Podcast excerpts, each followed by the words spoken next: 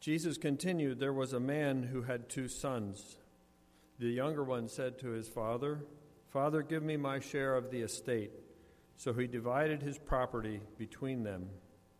Not long after that, the younger son got together all he had and set off for a distant country, and there squandered his wealth in wild living. After he had spent everything, there was a severe famine in that whole country, and he began to be in need. So he went and hired himself out to a citizen of that country, who sent him to his fields to feed pigs. He longed to fill his stomach with the pods that the pigs were eating, but no one gave him anything. When he came to his senses, he said, How many of my father's hired men have food to spare, and here I am starving to death? I will set out and go back to my father and say to him, Father, I have sinned against heaven and against you. I am no longer worthy to be called your son. Make me like one of your hired men. So he got up and went to his father. But while he was still a long way off, his father saw him and was filled with compassion for him. He ran to his son, threw his arms around him, and kissed him. The son said to him, Father, I have sinned against heaven and against you. I am no longer worthy to be called your son. But the father said to his servants, Quick, bring the best robe and put it on him. Put a ring on his finger and sandals on his feet. Bring the fattened calf and kill it. Let's have a feast and celebrate. For this son of mine was dead and is alive again. He was lost and is found. So they began to celebrate. Meanwhile, the older son was in the field. When he came near the house, he heard music and dancing. So he called one of the servants and asked him what was going on. Your brother has come, he replied, and your father has killed the fattened calf because he has him back safe and sound. The older brother became angry and refused to go in. So his father went out and pleaded with him.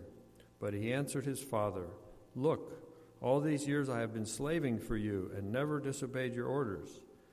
Yet you never gave me even a young goat so I could celebrate with my friends. But when this son of yours, who has squandered your property, with prostitutes come home, you kill the fattened calf for him. My son, the father said, You are always with me, and everything I have is yours. But we had to celebrate and be glad because this brother of yours was dead and is alive again. He was lost and is found. May God bless the reading of his word.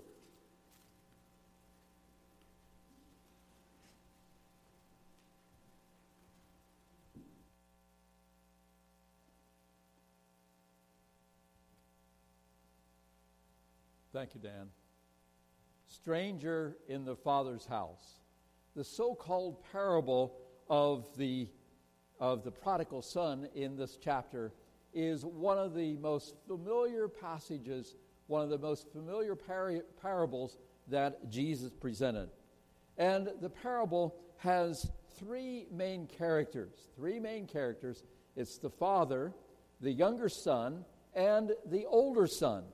And this is a parable of love, a parable of forgiveness, and also of joy. And my sermon today will focus not on the younger son, but on the older son, the son who is dutifully working out in the field. Now, we aren't told why the older brother is the last to know why he happens to be the last to know about the younger brother coming home. Could it be that the older brother was not getting along with his father and was intentionally working away, way out in the field, afar from the house, so that he did not realize the younger brother coming home? And when he comes in from the field, and perhaps the field is the furthest from the house because it is evening when he gets home and he hears the music and the dancing. He realizes there's a party going on. And with a scowl on his face, he asks, Why is there music? Why is there dancing? What's going on? And at that instant, at that moment, he learns what everybody else in the family knew that the younger brother is at home. His younger brother is now at home and that his father had made a barbecued beef, and there was this wonderful celebration going on. And then I would suggest that his scowl turned to anger toward his father and also toward this kid brother. The older son could not understand why father was so happy about this good for nothing kid that comes home.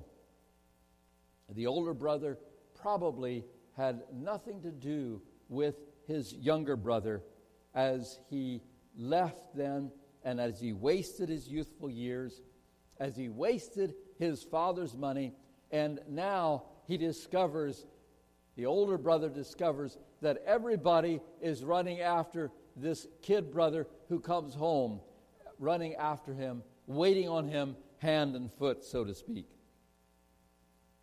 When the younger son returned from the distant land, the father ran out to meet his son and expressed his love. And, ex- and we'll, we'll look at that to a greater degree next Sunday. But he was compassionate and restored him to the, the sonship of the family, gave him all the rights and the privileges, and extended in, immeasurable forgiveness, me- forgiveness that can't be measured, extended that to him. Now the father comes out of the house to meet with his older son. And now it is both sons who receive a welcome home from the father. Both sons, the young son and also the older son, were invited to experience all the privileges, all the opportunities of being part of this family. Now, we don't know whether the older son accepted that invitation, and I'll say more about that later. And the older brother then boasted of himself and his own virtue and his own obedience. And he had made himself as, into a slave and a servant in his father's house. And he informs his father in Luke 15 29, the first part of, of uh, verse 29. He says, All these years I've slaved for you, and never once refused to do a single thing you told me to. Now, is it really accurate for him to say, All these years I have done everything you've asked me to? But somehow he forgets and he excludes this part of what his father is requesting him to do. He requests this command that his father is giving to him. He excused himself from this command that he come in and rejoice and join in the party and join in the celebration. He didn't realize, or somehow he didn't understand, that he was, he was uh, not obeying this command that his father and this expectation that his father was giving to him. He conveniently excluded that command and said, I do everything. He self righteously proclaimed, I do everything that you ask me to. And not only that, I've done everything you've asked me to for all these years.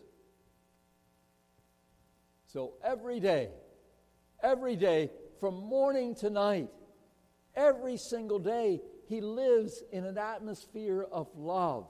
He lives in an atmosphere of forgiveness. He lives in an atmosphere of graciousness from the Father. And yet, he is not aware of the Father's love because he thinks of himself as a slave and that he is duty bound to serve his Father. He is not aware. He's not aware that his Father has the same love, has the same forgiveness to him. Even though he thinks he doesn't need it, he, his Father has the same love for him that he does, that he has for his younger brother. And he took the love of his father for granted. He took the love of his father for granted. Helmut Thielicke says, and I quote, The worst thing that can happen to our Christianity is to let it become a thing taken for granted, which we wear around every day, just as the elder brother wore and wore out his existence in the Father's house as he would wear out an old, tattered shirt. End of quote. So I would suggest that we as believers need to give thanks to God every sing- single day, to have an attitude of love and graciousness and gratitude for the love that God has given to us. We are compelled, we are compelled to reflect on and to meditate the wonder of God's love and God's forgiveness toward us so that it, our Christianity does not become stale and that we see ourselves as slaves rather than as daughters and sons in God's kingdom. This will keep the love of Christ alive in our hearts and in our lives. This will keep the freshness of Christ alive in our experience.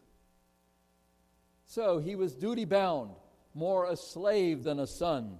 And he used the form of that word when he says in 29a, which he claims to be the Father, All these years, he says, I've slaved for you.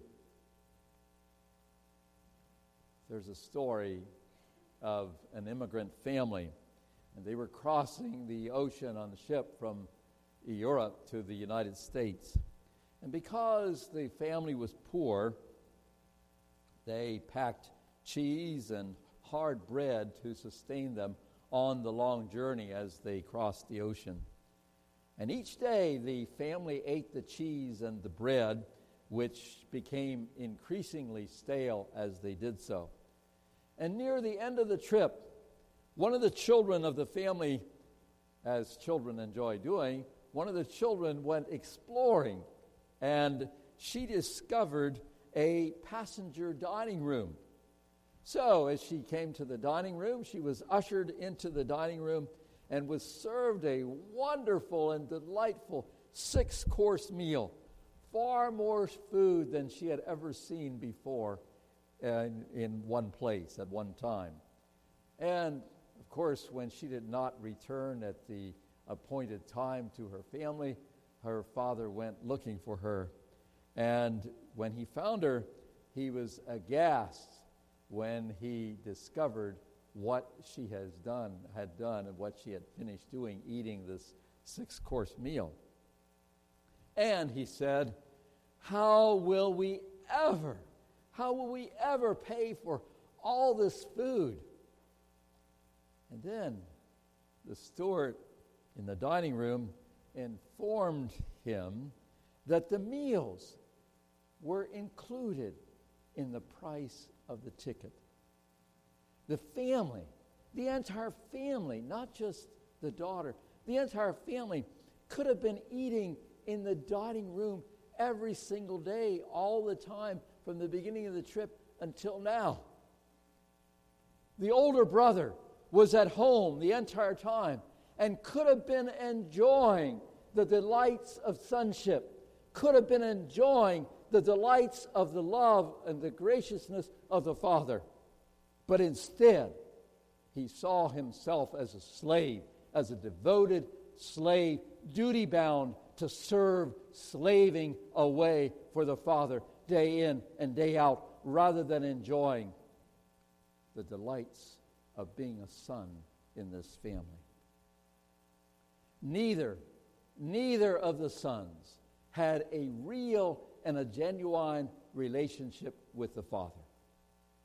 The younger son didn't have a good relationship with his father. He saw the father as a source of money to, so that he could do as he pleased. And as we study the character of the younger son, the prodigal abuses his father's goodness. But much later, when he returns home, he realizes and he understands because he experiences the true character of his father the forgiveness and the love and the acceptance that the father welcomes his prodigal son home. But the, and the older son, the older son also did not have an adequate connection to his father.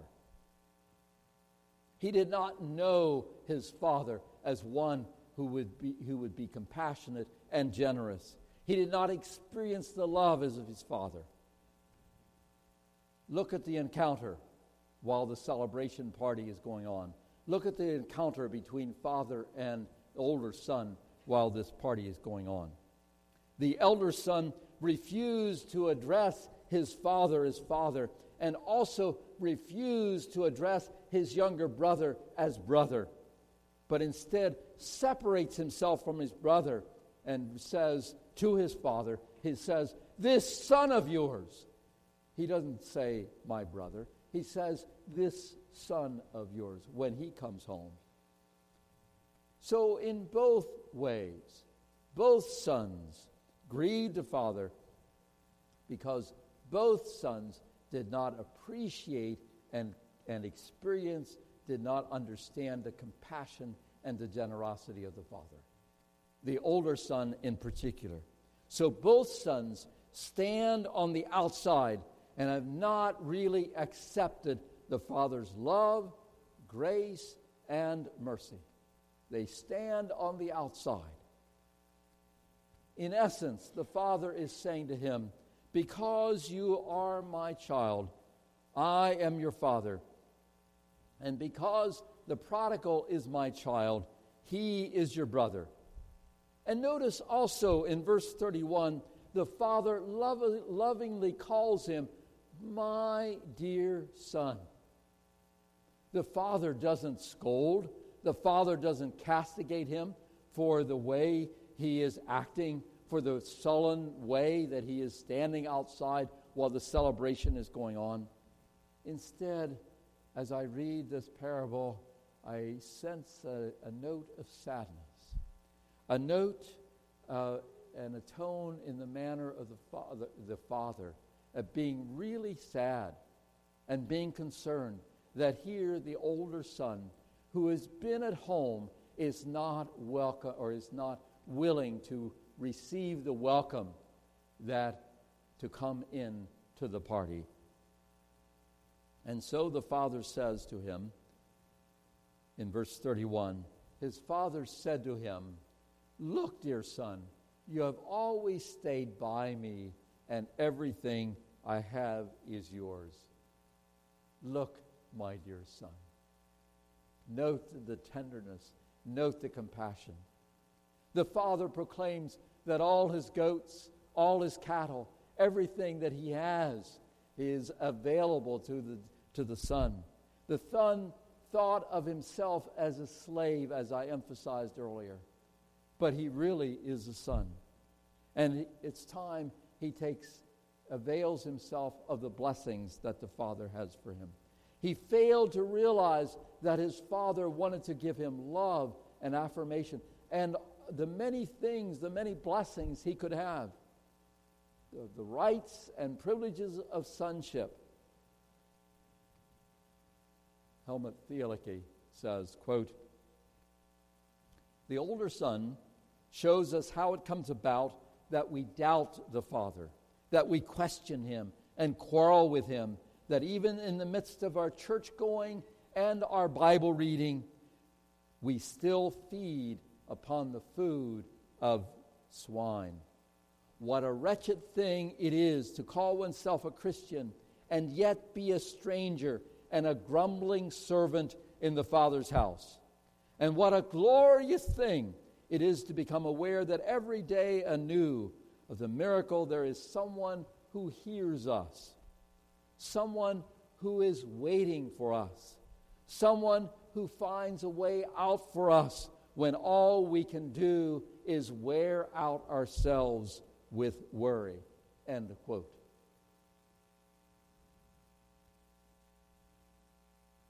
Isn't this really a sad situation? The older son who is at home is a stranger at home.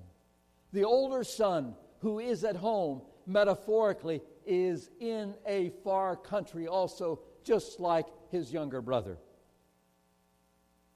In defending himself for not going into the party, he preached his own self righteousness to his father.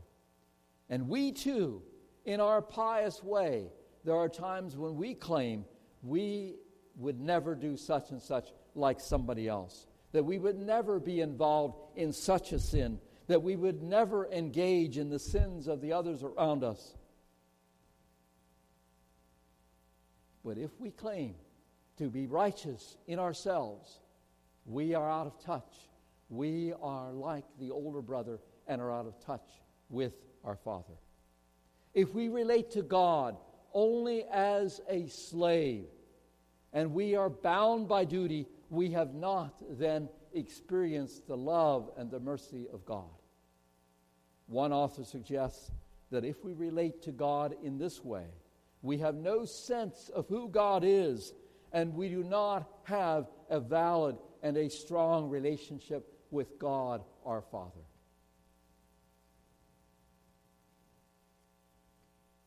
There are times that many of us are offended by God's grace toward another, especially if we have serious questions, if we have serious reservations about that person's conduct or about that person's character about whether they really are a true Christian. We are offended by the grace and the blessings that God pours out upon their lives. Yet, all of us, all of us, whether we're the younger brother or whether we're the older brother, all of us have sinned and come short of the glory of God. Philip Yancey, in his book, What's So Amazing About Grace, tells the story of Mel White a friend of Yancey's who was a homosexual person. And at one point, a TV interv- interviewer asked Mel White's parents on question, on camera, You know what other Christians are saying about your son? They say he is an abomination. What do you think about that? Well, the mother answered in a quivery voice, He may be an abomination but he's still our pride and joy. And Yancey goes on to say that that line has stayed with him because it's a heart-rending definition of grace. Mel White's mother expressed how God views each of us. And in some ways, we are all abominations to God. We've all sinned. And yet, somehow, against all reason, God loves us anyway. And we are still, so to speak, to put it in her words, we are still God's pride and God's joy. God still loves each of us, no matter how deep our sin. Grace declares that, that we are still God's pride and joy. And then, as the parable concludes, we have this refrain in verse 32 We had to celebrate this happy day, for your brother was dead and has come back to life. He was lost, but now he's found. This echoes the words in verse 23 and 24 at the end of the first scene when the brother comes, the younger brother comes in from the far country. Now, those of you who like your stories all wrapped up neat and tidy at the end uh, will be disappointed by this, this story. Because the parable ends without, the, the scripture, the story that Jesus told, ends without telling us whether the older brother went in to join the party or not. And the father invited him to come in to the feasting, the celebration, beef barbecue, music, and dancing and to rejoice because this kid brother came home. But it's very likely that he remained outside, listening to the sounds of the party, continuing to nurse his anger and toward his younger brother. And he's thinking, he's probably thinking, let this kid brother return home, but let him return home with to to water and bread, not a party, and with workman's clothes and gloves ready to work on the farm. That's probably what he's thinking. So, what are the takeaways? And at least these are listed in your uh, sermon notes on the, uh, in, your, in your bulletin. The first takeaway is God calls us. God calls us to rejoice when others come into the kingdom. When persons come to God in repentance, God invites us to come to the party and rejoice with them, to celebrate the joyous occasion when a person repents and comes home.